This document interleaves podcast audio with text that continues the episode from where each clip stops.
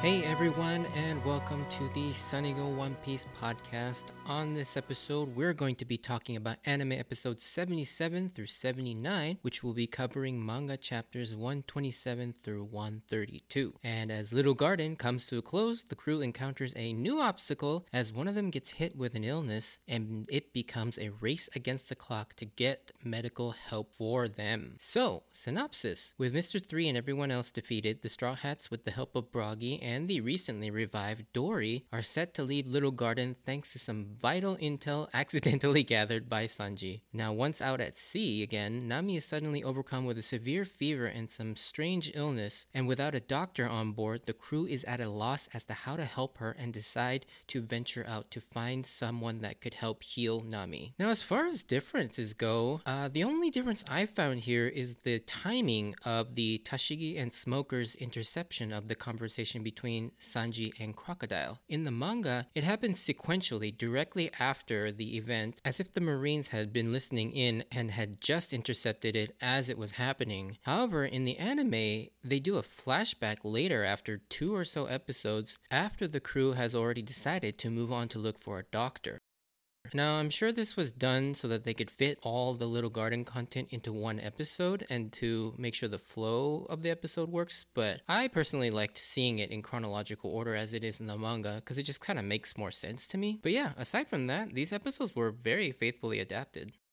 Now, moving on to the episode thoughts themselves. After having defeated the Baroque Works agents, to everyone's shock, Dory is still alive. And I was actually kind of honestly surprised too that Dory was still alive. And Zoro correctly points out that because they've been dueling with the same weapons for over a hundred years, the weapons have dulled, causing the wound to be shallow and allowing Dory to survive. And it's also funny to watch uh, them almost get into another fight after being overjoyed that they're both still alive, showing just how competitive they really are. It's pretty heartwarming and, and a funny scene as their playful punches turn into actual punches until it's a flow bone fight again. Um, it, yeah, this scene is pretty funny, and I love that relationship between them. And then we shift gears to Sanji, where the last episode actually left off on the cliffhanger. And Sanji's conversation with Crocodile is a very interesting one, as he doesn't seem to know what Mr. 3 sounds like, but Sanji somehow convinces him that he is Mr. 3 and that the mission to get rid of Straw Hats and Vivi were successful and that they've all been wiped out. However, because of the rudeness of Sanji's conversational tone, it pisses Crocodile off and he decides to end Mr. 3's life and he has Miss All Sunday dispatch Mr. 2 to take care of him. So it's interesting how the ranking system of the Baroque Works works. That was a mouthful. And so, yeah, it looks like the higher agents are dispatched to take out the lower agents if they are unsuccessful. But I guess this isn't something new since we saw Mr. 5 and Miss Valentine dispatched to take out Mr. I guess 8 and 9. But I didn't really think about it at that point, and I just came to that realization as I was watching these episodes. One thing to note here is that we see Crocodile touch a flower and it dries out, turning it into dust, giving us a tease of what his devil fruit ability might be. I personally know what it is since I've seen further past this, so I won't pretend to speculate, but I'm sure most of you can make a pretty good guess as to what it might be, because it's pretty obvious if you think about it, especially if you've seen other anime. Before leaving the Candle Hut, Sanji notices the Unluckies after he had defeated them that they had dropped an Eternal Post, and discovers that it is none other than the Eternal Post for Alabasta, the place where they are trying to go. Also, one side note that move that Sanji executes on Miss Friday, like just putting his feet around her head and then wrenching it the other way, is freaking brutal. I mean, it's done com- comedically, but that had to hurt, and that pretty much probably killed her. Now we see a scene of Nami being bitten by a bug of some sort, which may be an important detail later on. We also see here the beginning of one of Vivi's habits of shouldering all the blame and the overwhelming sense of responsibility she has for everything even though it's not even in her remotely in her control or her fault and i i like this that they've already started to establish Vivi's character because a lot of these traits become very important later on in terms of the events that unfold as we move further and further into the story. And there's a couple particular moments where this trait of Vivi's creates a lot of emotional tension and some very impactful scenes. But I don't really want to get into it too much because it borders on spoiler territory. But I like that it's already starting to build up here. Sanji finally shows up in an epically late fashion and all lovey dovey after finally getting to see Nami and Vivi. And although Sanji wasn't there to fight, he still comes through in some huge ways by getting the Baroque works off their trail as they now think everybody's dead. And also getting the Eternal Post so they can get off Little Garden and not have to wait the year long wait to get the log to fill up. Now, this is one aspect I love about Sanji's character and how Oda chooses to use him. He uses him in these surprise, covert ways. It always comes through in these really unexpected ways, such, which can sometimes seem like it's bordering on Deus Ex Machina sometimes, but I feel like for the most part, he sets them up well enough that it makes sense within the story, and it just doesn't come out of nowhere. I also, I also have to mention, I love the little joke about the rice cracker party and how Usopp makes a note the fact that they can't actually commence with the party due to the fact that there's only three crackers left, and they can't really consider that a party. it's like there, there are these rules for a rice cracker party. By the way, I love those rice crackers. It makes me feel like an old man, but they taste really good. As it gets hinted here, it turns out the start of Dory and Broggy's initial fight and their duel was because of the same hunting duel that Zoro and Sanji had. This is hinted at here, but doesn't actually get fleshed out till the next episode in a quick flashback. I like to think that this is actually a good representation and foreshadow of Zoro and Sanji's relationship, in that even though they act very adversarial, deep down, they both do really care for each other and are actually good friends and will always have their backs. And I just like seeing that parallel. And I hope we get to see some form of this catharsis at the towards the end of the series, where Zoro and Sanji actually do express their appreciation for each other and their actual affection. Now, it doesn't have to be like all lovey-dovey or anything, but you know, it's it's nice to see that at least this is my own personal theory. There is really not much to back this up, but I like to imagine that Dory and Broggy's relationship is sort of hinting at what Zoro and Sanji's relationship would be like towards the end of their lives. I love how the dinosaurs, as they're leaving, the ones that Zoro and Sanji caught, are laying in pieces off to the side. It's like a detail you'll really miss if you're not paying attention. But they chop them up and take like the good pieces of meat, but you can see like the carcasses just like off to the side of, of the Merry.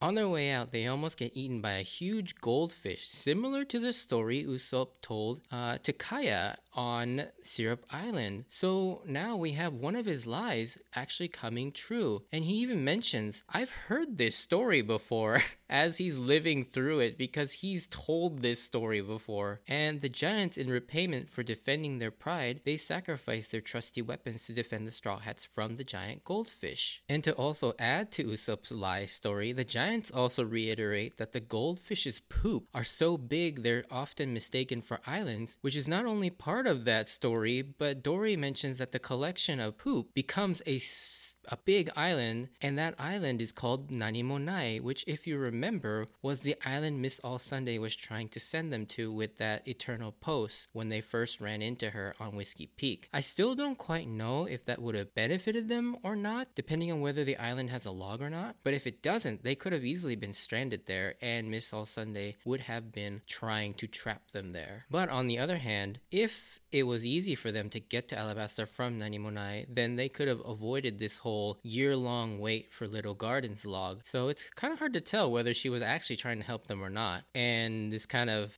reinforces that sort of thought uh, is Miss All Sunday trying to help them or is she trying to harm them? We don't really know. And also, during the scene where they're floating through inside the goldfish, I love how Nami is freaking out and Luffy offers her the last rice cracker. but really, this is actually a super kind gesture for Luffy and shows that he does recognize that his crew is in distress. And for Luffy, who rarely parts with food, he actually offers it to her as sort of comfort. And I like to think that this was actually a big gesture for Luffy in terms of his kindness because he rarely ever parts with food.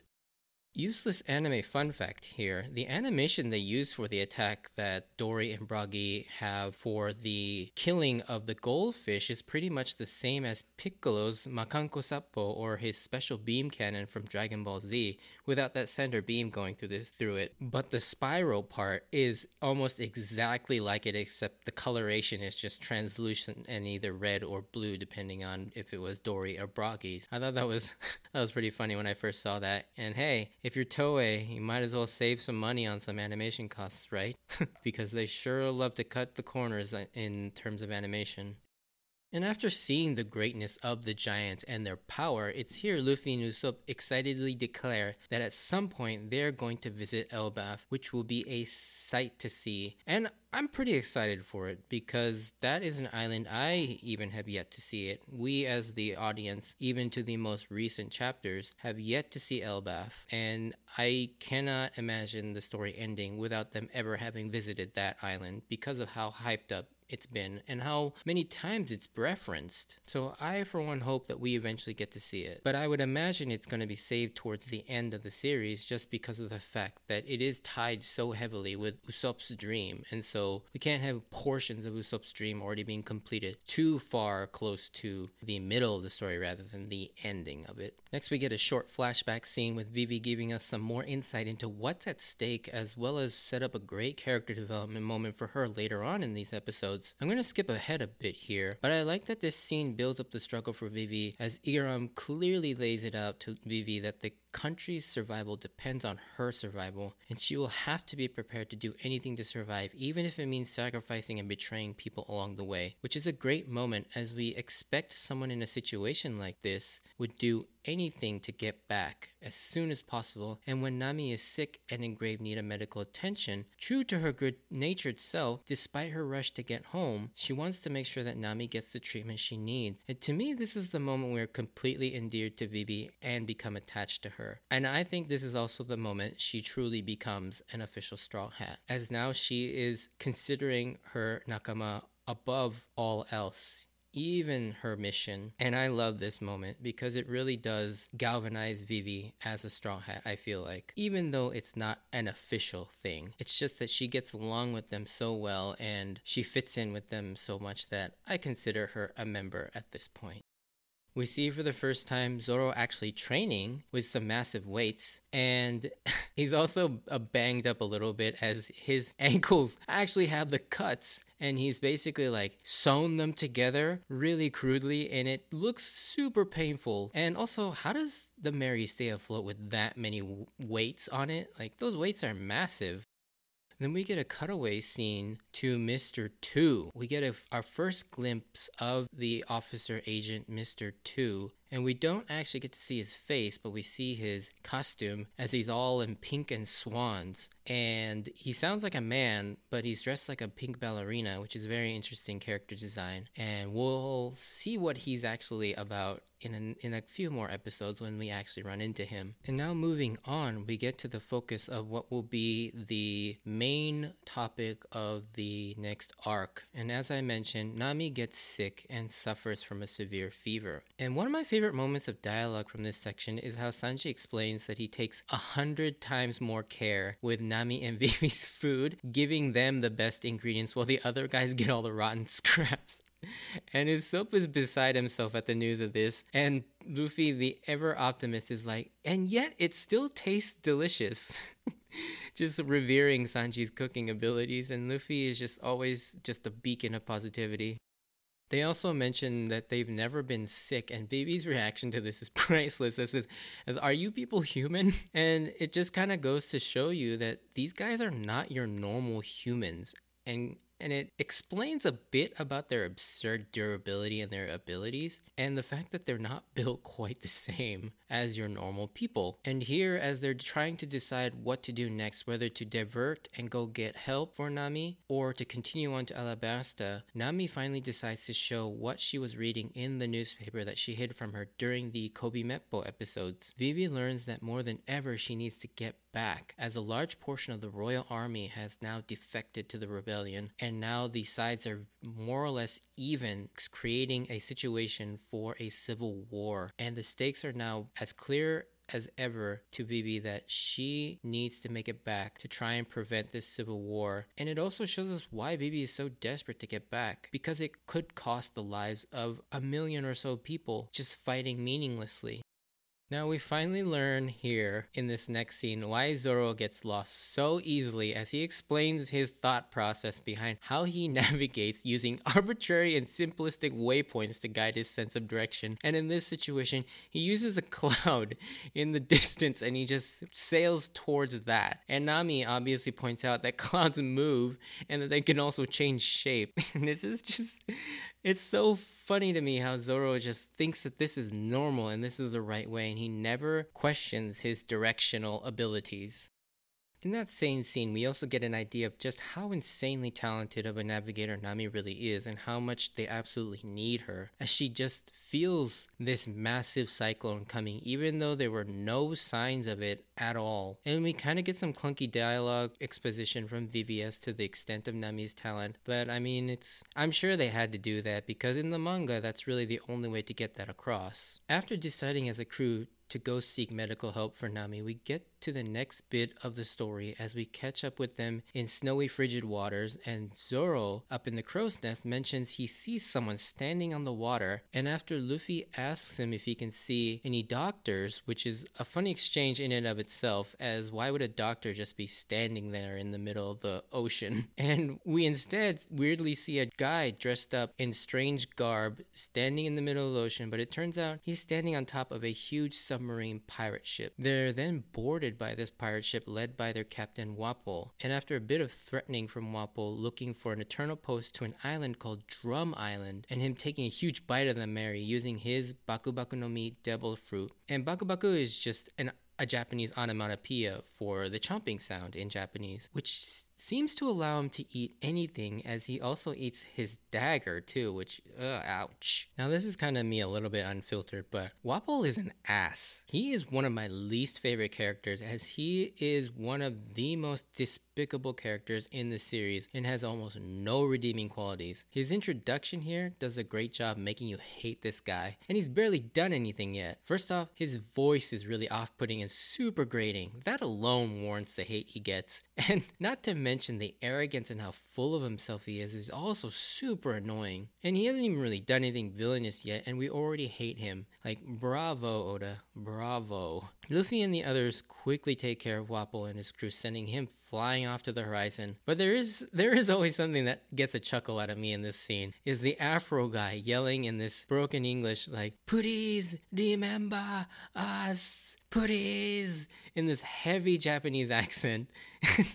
I don't know why, but the, this line reading is just so random yet so funny. I just, and it's coming from this like African American character with afros. I don't know if this is like racist or not, but it's just so funny. I don't know why. But anyways, moving on. This is where the uh the different scene happens. So it's here where Smoker and Tashigi are alerted to to an interception of Sanji and Crocodile's conversation on Little Garden, and they learn that the Straw Hats and Vivi are caught up in something with the Baroque works and are headed to Alabasta. And now, in pursuit of the Straw Hats, Smoker decides to head to Alabasta to head them off and intercept them there. Coming back to the Straw Hats, in another great example of the crew being themselves and interacting with each other, is them all being concerned and watching over Nami. It's actually really sweet how much they all care about Nami, and I mean, albeit Luffy's creepy attempts at making Nami feel better with those weird faces and that weird face paint, he still cares, and these scenes are pretty funny with all of Luffy's inept suggestions and attempts to make Nami feel better.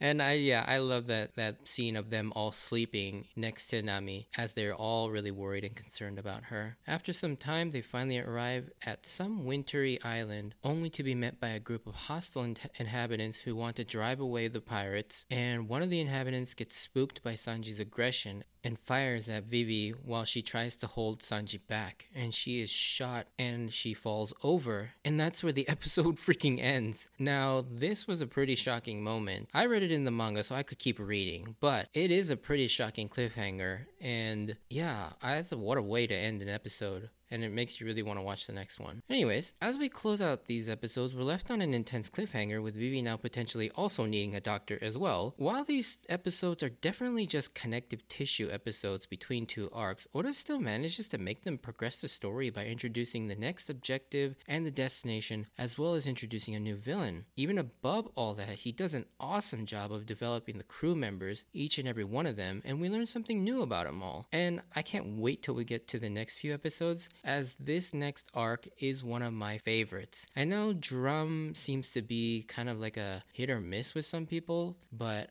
I personally love Drum. Um, the Drum Island arc is so so good in my opinion like there's just so much to love about it and so i can't wait to talk about the next like 10 or so episodes anyways if you enjoyed this episode send me a like or a comment and if you want to join me on the journey of watching One Piece, please consider subscribing. Also, you can check out my Instagram and Twitter account at SunnyGo Podcast if you want updates of when I post new episodes or see some random pictures of my manga collection. Check that out. And as always, I wanted to thank you for taking the time to listen to my podcast.